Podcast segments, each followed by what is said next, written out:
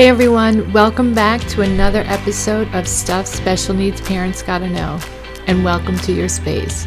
We're taking the complexities and challenges of special needs parents out of the shadows, and we're infusing some smart life strategies and workable solutions to help us all.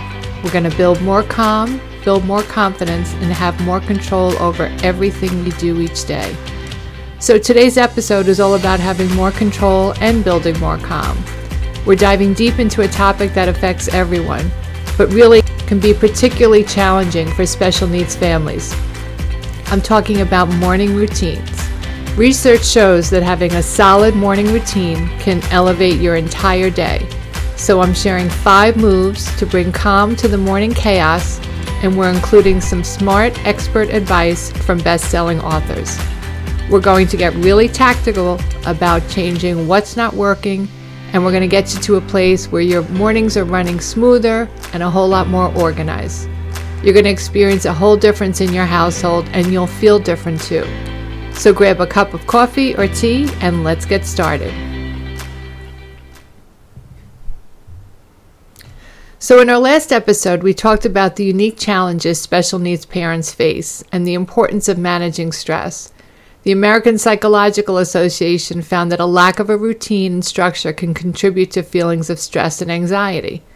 For many of us, that stress comes rushing at us in the first few hours of our morning and really sets the tone for the whole day. For special needs families, these negative effects are going to even be more significant. As we know, everything in our world takes more effort and time, and the truth is, we can have our days begin a little bit more peacefully and run a little smoother. In his best selling book, The Miracle Morning, Hal Elrod tells us that without a morning routine, we're going to start our day in reactive mode, which can lead to increased stress and feelings of being overwhelmed. These routines really matter, according to Elrod. How you wake up each day and your morning routine is going to dramatically affect your levels of success in every single area of your life.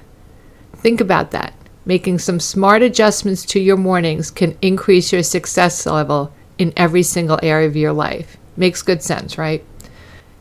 Robin Sharma, author of the 5 a.m. Club, believes that not having a morning routine can lead to lack of focus and low productivity throughout the whole day.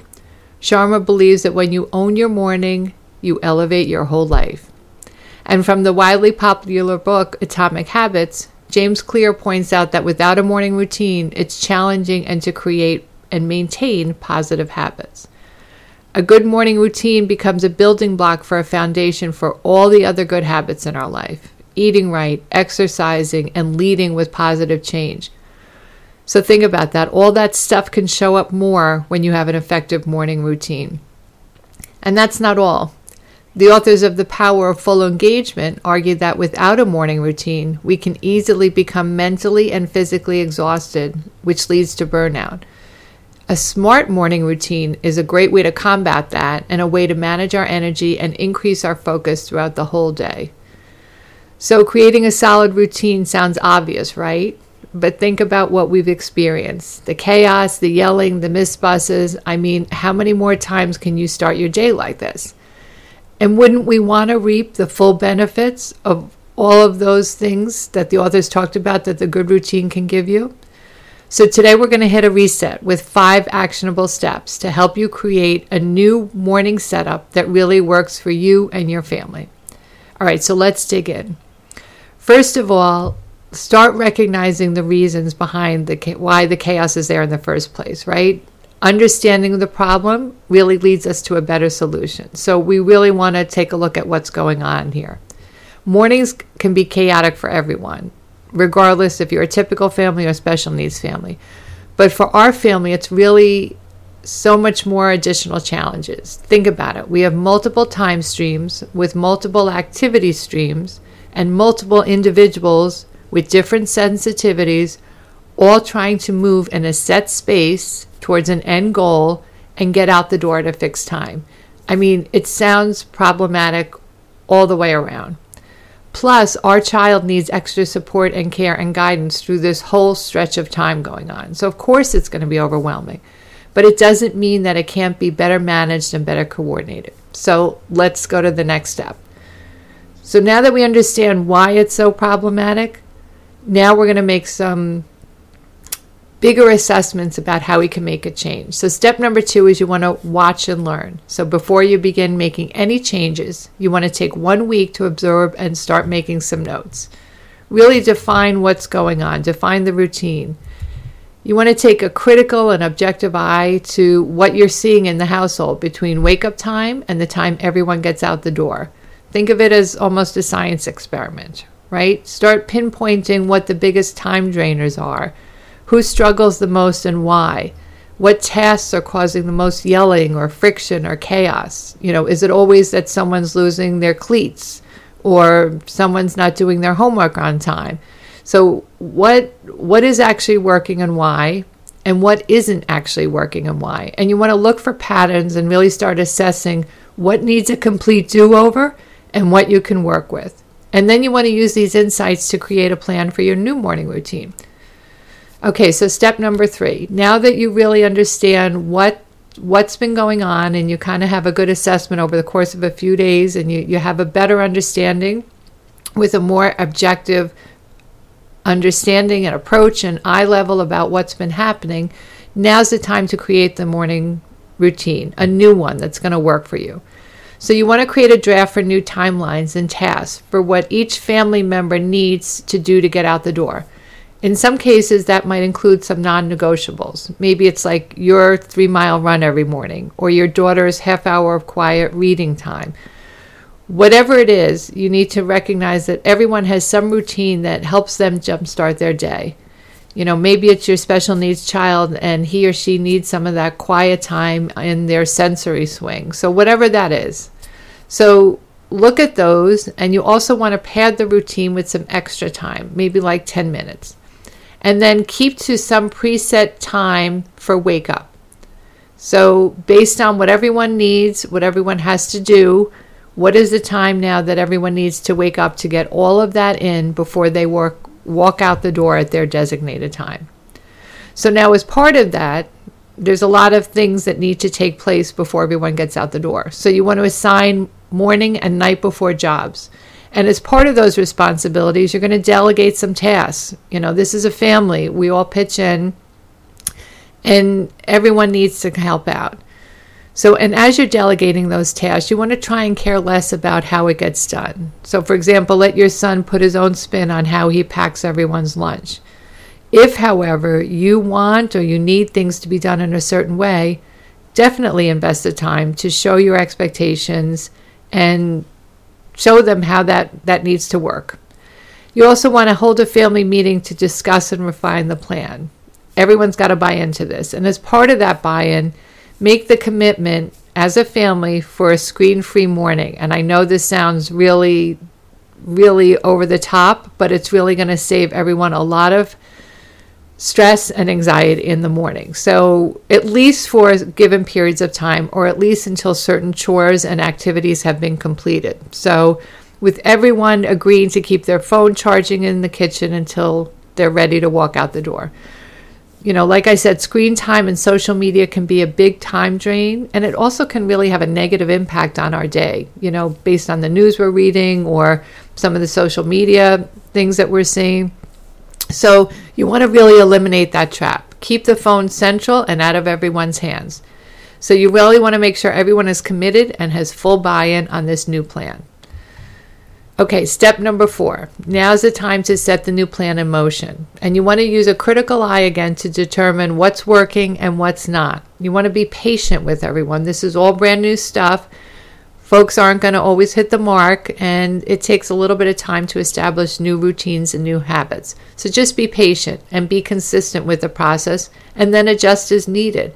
Remember, good change takes time, so don't expect perfection on day one.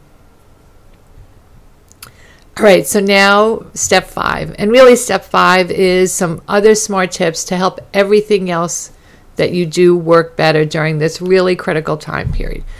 So, in addition to some of the tips from our authors, I'm going to share with you some other morning routine tips that are really going to help elevate this and make things run a little bit easier.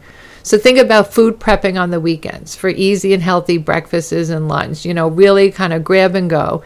And as you're putting those together, stack stack this non high value activity of food prep with maybe binge watching your favorite show while you're prepping. So you get a little bit of you time in and a little bit of mindless TV watching on your favorite show in, plus you're getting stuff done. And in the mornings, think about putting some fun music on in the kitchen, something positive to get everybody in a good mood as they start their day. Also, think about things that really can cause folks to be late or stress out. So make sure you're tanking up the car on the weekends and, and don't think about getting caught with a low tank of gas.